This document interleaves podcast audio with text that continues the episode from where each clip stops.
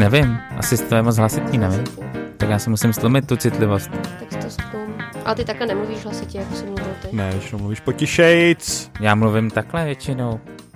A to, to- to je to jak, to je červený. No, já už to zapnu. Čau. Ohoj. Zdár. Všechny Jako- vás zdravíme. Jsi chtěl říct? Jakou mám výchylku? Jestli jsem dostatečně nalepený na ten Seš úplně ideálně nalepený na mikrofon a Honza, To Honza jako vždy. Honza jako vždy. Jirka se nám totiž vždycky pořád oddaluje při nahrávání. Já jsem jako Honza, se rád to mazlí tady s tím Budeme muset přivádat. prskacím sítkem. Já Doufám, že nemám tvoje. Teď já chci jenom kvalitní zvuk. My jsme měli zase trošku pauzičku teď v dobách covidových, ale doufám, že už teď zase budeme sypat jeden podcast za druhým pravidelně. A nesměj se. máme výbavu, máme nápady, máme entuziasmus. Máme všechno, co potřebujeme a výbavu máme ještě teď o chloupek lepší, takže by to mělo být všechno už úplně zalitý duhou.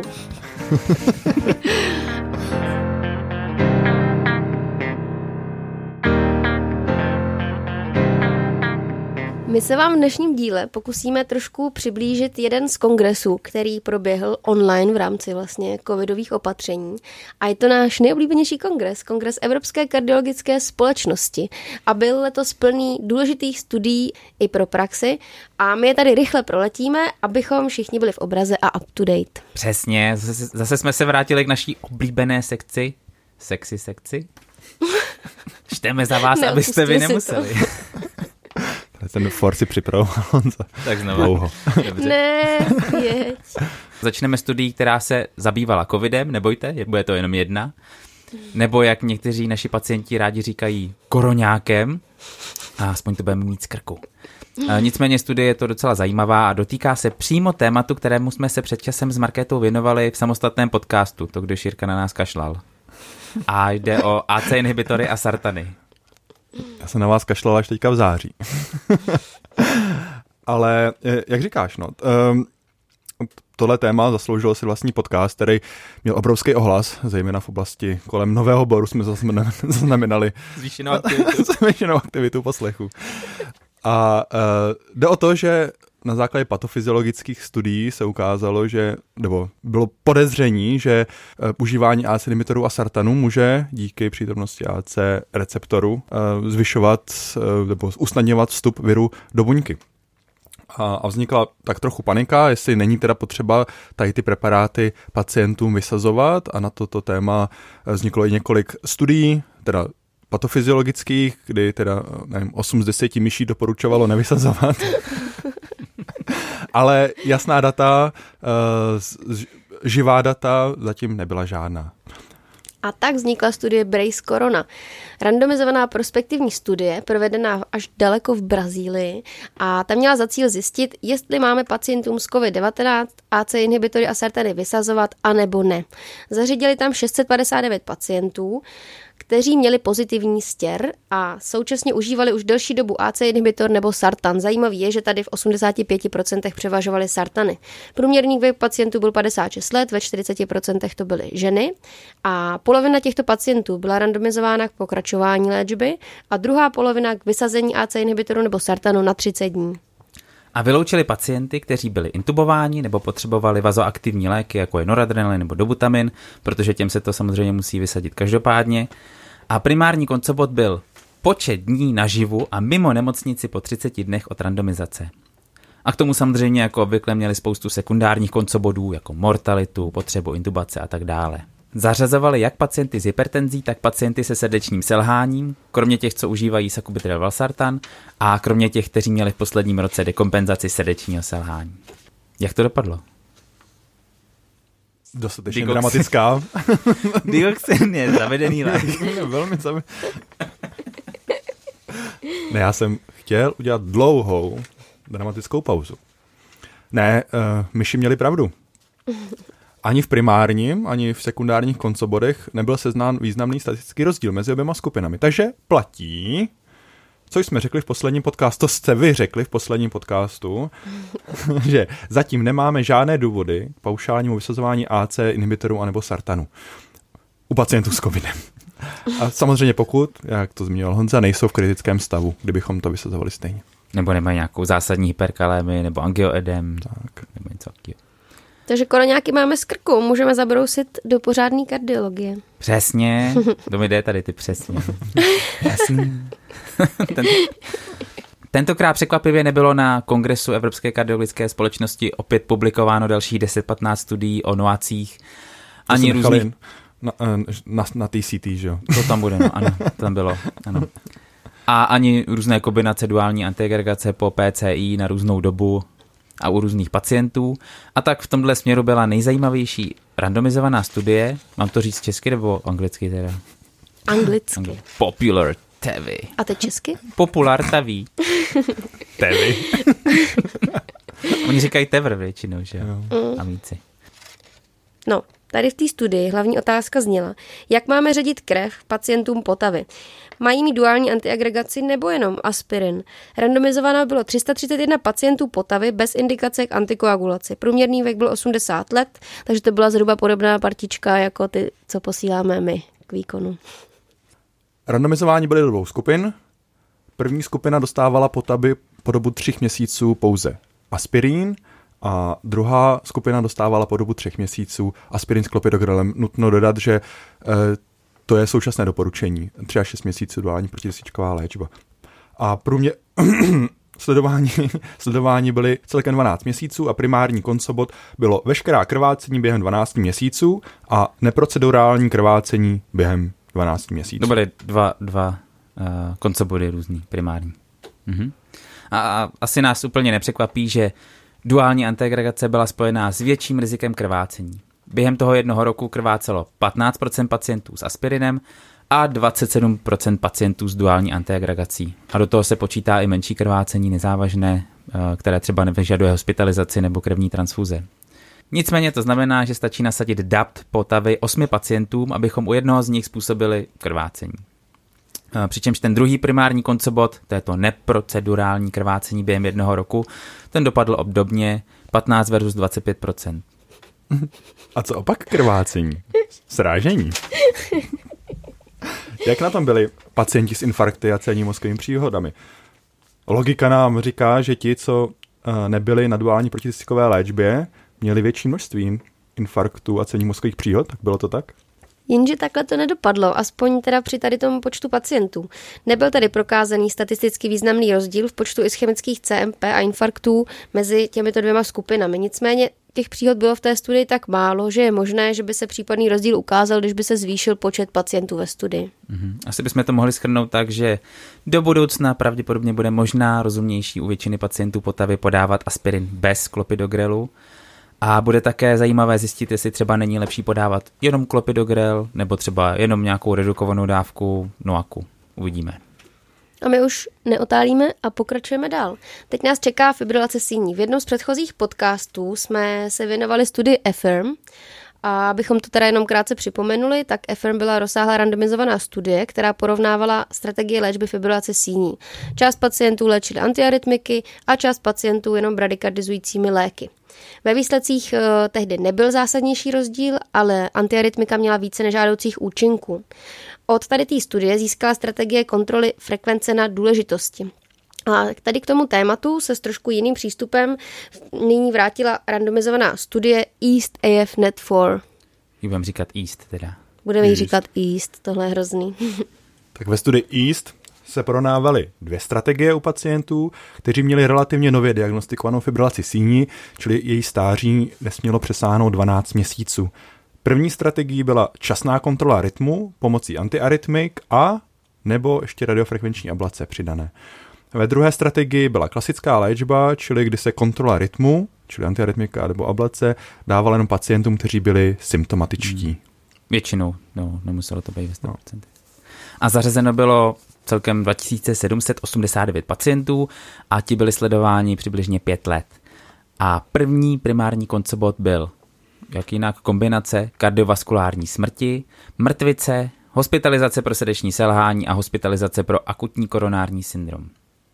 Druhý primární koncobot byl počet strávených nocí v nemocnici za rok.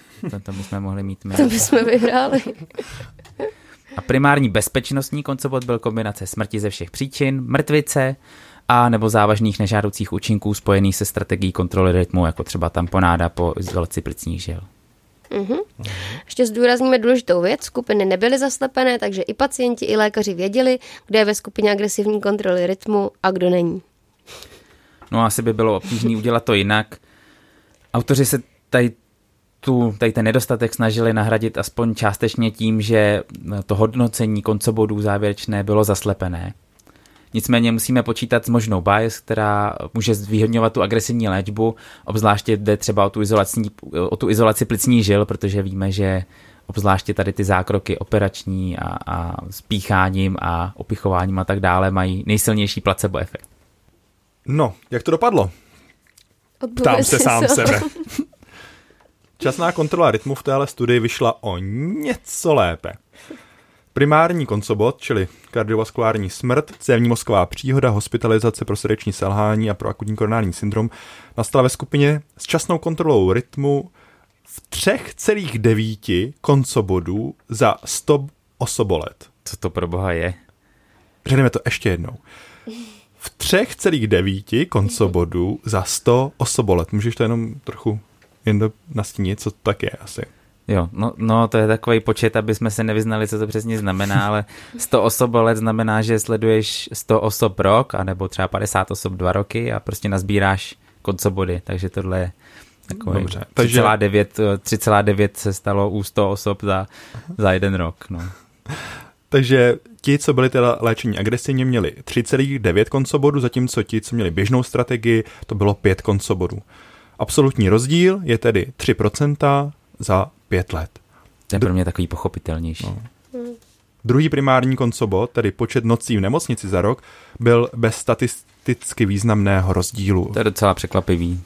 My čekali, že ty, co budou agresivně léčený, tak tam třeba budou trochu víc možná, protože musí na izolace plicní žil, anebo třeba trochu míň, protože mají víc hospitalizací pro nějaký problémy. Dopadlo to podobně.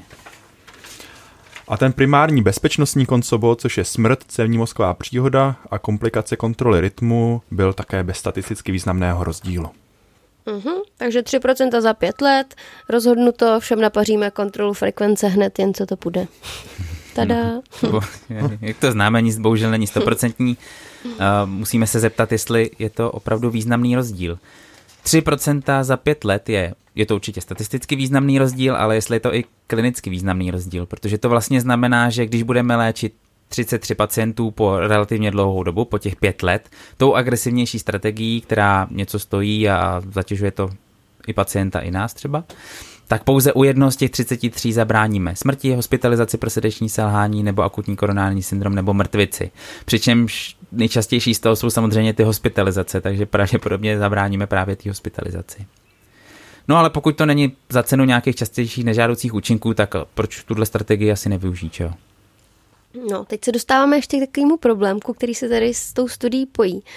Problém tady je, že primární koncobot, jak jsme říkali, kardiovaskulární smrt, mrtvice, hospitalizace pro srdeční selhání anebo pro AKS, obsahuje v sobě právě smrt a mrtvici. Nicméně stejné koncobody by neměly být zároveň i v tom primárním účinnostním endpointu koncobodu a v primárním bezpečnostním endpointu, protože tady v tom bezpečnostním endpointu byla taky smrt a CMP. Takže strategie kontroly rytmu správně zvítězila v primárním koncobodu, ale vlastně nezaslouženě neprohrála v bezpečnostním koncobodu, protože si odečetla smrt a mrtvice v obou. A kdo pochopil tu větu, vyhrál tři bludišťáky. No, kluci se mi to tady snažili vysvětlit strašně dlouho. Princip chápu. Ale... vaří mozek. jestli, jestli se ona řídíte, tak radši zastavte Ukrajinice, chvíli to no. rozdech. Agresivní kontrola rytmu je lepší, protože je u ní méně mrtvic a umrtí, dejme tomu a zároveň je bezpečnější, protože je u ní méně mrtvic a umrtí, což prostě takhle metodologicky není úplně správný. Trošku, to, trošku to zvýhodňuje tu, tu agresivní, agresivní léčbu. Kdyby to bylo obrácené, jak by to asi zvýhodňovalo tu, tu klasickou strategii. Prostě neměly by být stejný koncobody jak v bezpečnostním, tak v tom účinnostním koncobodu. Mm-hmm. Fajn. To zní srozumitelnější. Takže finálně by se ta studie vlastně dala interpretovat taky tak, že strategie kontroly rytmu vedla k absolutnímu poklesu rizika primárního koncobodu o 3% za pět let, ale za cenu zvýšení rizika nežádoucích účinků antiarytmické léčby o 3,5% za pět let. Takže už to najednou tak jasně nevypadá. No, To je, teď s nám teda zamotala hlavu. Honza. Jinak ještě, je, je tady taky ještě jedna věc, kterou bychom se měli uh, zabývat, nebo na kterou bychom se měli brát zřetel, když interpretujeme tuhle studii. A to je fakt, že z té samotné studie odpadlo relativně velké množství pacientů. Ze strategie agresivní kontroly rytmu odpadlo 9% a ze strategie kontroly frekvence 6,6%, což je velké množství relativně, o kterých potom nevíme, jak vlastně dopadly. Navíc nejsou rovnoměrně rozloženi, což mohlo ovlivnit výsledky studie a my zkrátka dobře nevíme jak, nevíme, jak přesně to interpretovat. Takže budeme sami čekat, jak na tuhle studii zareagují doporučené postupy, ale určitě to důležitá studie je, asi ukázala, že bychom měli možná být někdy agresivnější u kontroly rytmu a měli bychom ji zvažovat častěji než dosud, ale zase asi nemůžeme z téhle studie říct, že bychom byli, měli být agresivní úplně u všech pacientů, to asi říct nejde to spektrum pacientů a projevů u fibrilace síní a možných, možné léčby je tak rozsáhlé, že prostě asi nikdy nebudeme mít úplně jasný, jasnou kuchařku na to, jak postupovat u toho každého pacienta. Bude to prostě pořád ještě do toho bude se muset trošku promítat to umění medicíny a, a tak dále. Krásný. No my už pomalu přestaneme blábolit o kontrole rytmu u fibrilace síní a začneme uh, povídat o něčem zcela odlišném a to je kontrola frekvence u fibrilace síní. Přejdeme na poslední studii, kterou jsme vybrali do tohoto podcastu a to je studie Rate AF. Není to zkrátka.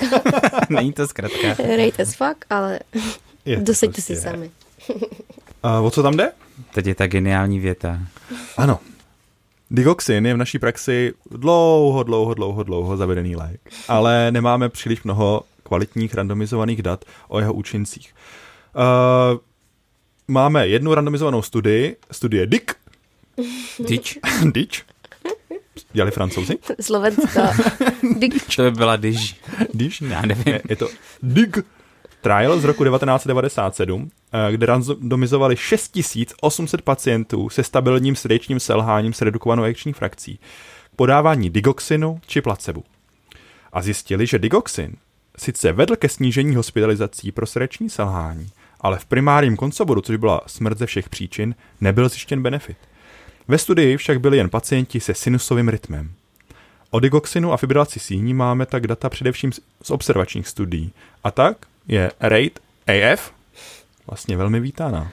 Hmm. A to je zajímavý ten, ten Ditch Trial. Kdyby se dělal v dnešní době, tak by neměl určitě primární koncebot eh, smrt ze všech příčin, ale měl by určitě uh, smrt a uh, hospitalizace pro srdeční selhání a v tom, v tom by hmm. uspěl, takže by byl pozitivní. Takhle se bere jako, že je negativní, převážně. No nic, to je jen taková odbočka do historie.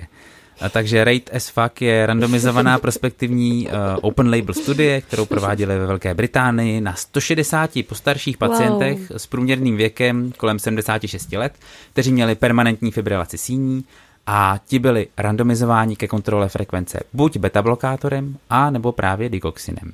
Uhum. Já ještě připomenu, že v takzvané open label studii vlastně jak pacient, tak lékař ví, jaký lék je konkrétně u něho podáván to znamená, že ta studie není zaslepená. Primárním koncopodem tady byla kvalita života hodnocená pacienty, to se mi líbí. Milujem dotazníky. Přesně tak. Jak se ukázalo, tak ale nebyl statisticky významný rozdíl mezi skupinami a pokud nějaký lék lehonce ale nevýznamně převažoval, tak to byl spíš digoxin, co se týká té tý kvality života. Uh, neukázal se ani statisticky významný rozdíl v tom, jak se dařila udržet správná frekvence. Co bylo ale překvapení, že pacienti s beta-blokátory měli docela o dost víc nežádoucích účinků než pacienti s digoxinem. Beta-blokátor 142 a digoxin 29. Když se potom bavíme o dalších eh, těch sekundárních koncobodech, tak pak v nich buď nebyl statisticky významný rozdíl, anebo v některých případech dopadl digoxin o něco lépe. Týká se to hladiny NT pro BNP a funkční třídy NIHA. Takže velmi pozitivní studie pro digoxin. Hm? No, jo, vypadá to dobře. Ale musíme si uvědomit zase pár věcí. Uh, za prvé... Já to vždycky kazí. Já vám to kazím, já se volám, ale za prvé článek ještě nebyl úplně oficiálně publikován, jenom o něm přednášeli na, na kongresu, takže nevíme třeba, jestli a jak měřili hladinu dikoxinu v séru a jaké měli hladiny. Za druhé je to open label studie a beta blokátory jsou teď všeobecně i v laické veřejnosti známé tím, že můžou mít dosti časté nežádoucí účinky. takže to může minimálně z části vysvětlovat, proč to má častější nežádoucí účinky než, než digoxin. Mohlo jít prostě o nocebo efekt. A opravdu, že ze 160 pacientů mělo 142 pacientů nežádoucí účinek je fakt, fakt neobvyklé. A za třetí je to pořád ještě relativně malá studie, takže by bylo dobré její výsledek zreplikovat ideálně na větší populaci, což asi nikdo jen tak nezaplatí, takže uvidíme, kdy a jestli to proběhne. No paráda. No, můžeme tady rozjet studii, jako Nevíme sice už o čem bude, že jo, ale Vzorek akrony máme. Měli. No, pro nás to tak šokující studie asi není, my to dáváme běžně, ten digoxin na kontrolu frekvence u starších pacientů, ale vím, že ve Spojených státech je uh, mnohem méně oblíbený, takže tam pro ně to bylo dost šokující, ta studie.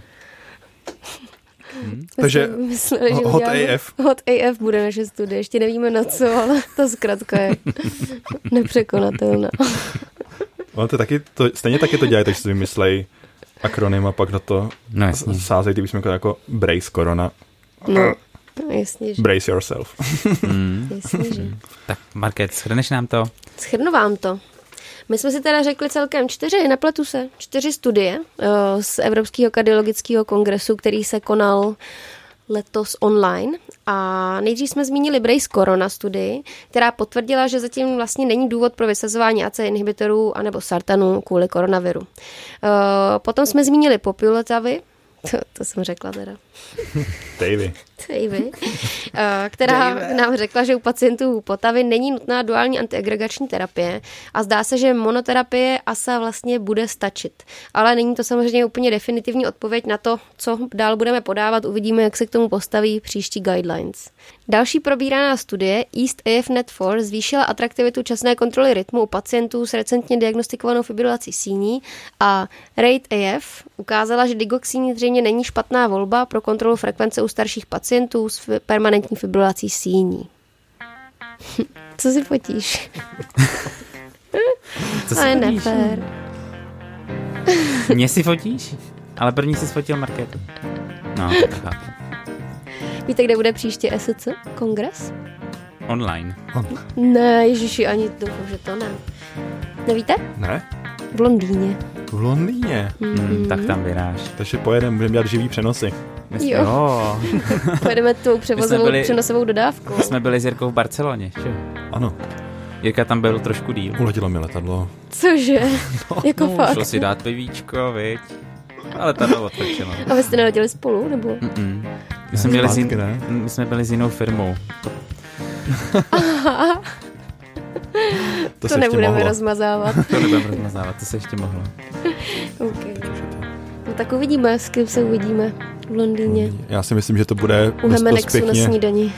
dost, dost to, dost zase online. Hmm, taky si myslím, že to bude online. Můžeme se vsadit.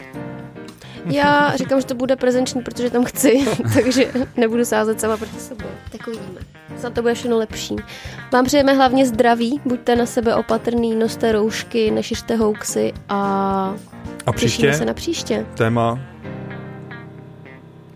Uh, uh, plicní uh, jedem. Nevím, flutter, plicní jedem? Covid? Řekněte si, covid ne. Já myslím, že plicní edem by to mohl být. Bude příště. Jo? Snad dřív než za Počkej, ale to má udělat Jirka plicní jeden. Takže to bude za půl. Takže, Takže já udělám po Vánocích. já udělám flutter, dobře. tak jo. Oh, tak se mějte krásně, my se loučíme. Čus. Ahoj. Čau.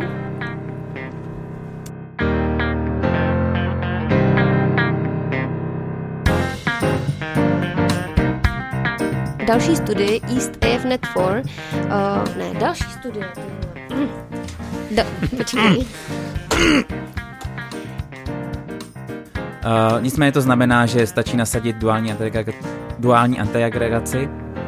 Nicméně to znamená, že stačí nasadit DAPT potavy osmi pacientům, abychom u jednoho z nich způsobili krvácení. Nicméně dosud jsme měli k dispozici relativně málo dat. A vlastně jenom jednu větší praktickou... Bledem. Ještě jednou. Aspirin. Randovino... Random. Můžeme zabrousit do pořádné kardiologie. Přesně, to mi jde tady ty přesně. Jasně. Přesně. Tentokrát překvapivě to nejde to říct přesně, no, normálně nejde říct přesně. Nákup nového vybavení byl nedílnou součástí našeho dalšího pokračování. Dneska jsme sponzora marketu. která nás nejvíc poslouchá, má nejvíc poslechů. Ano, stříhání vás ty nemáš žádný poslech. Já nemám, no, mám fobii. Jirka nás furt neposlouchá. O tu izolaci plicní žil, protože víme, že zvláště tady ty zákroky operační a, a spícháním a opichováním a tak dále mají nejsilnější placebo efekt. Tohle. Co je? Nebuď prase. Ty jsi prase. Ty se musíš. Jste se zase koukal, Jirko. Tady člověk řekne, opích, tady člověk řekne opíchat něco a on myslí na jednu věc. Jestli někdo za dveřma, co musí. Jsem nic neřekl. Mám to říct znova? Ne, dobrý. Tam jsme se smáli až spolu s pauzou. My už neumíme smát. Yes.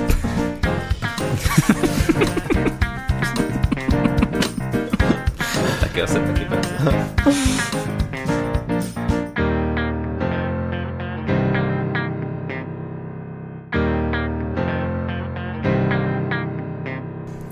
Přesně. Ty vole, jaká reklama nějaká.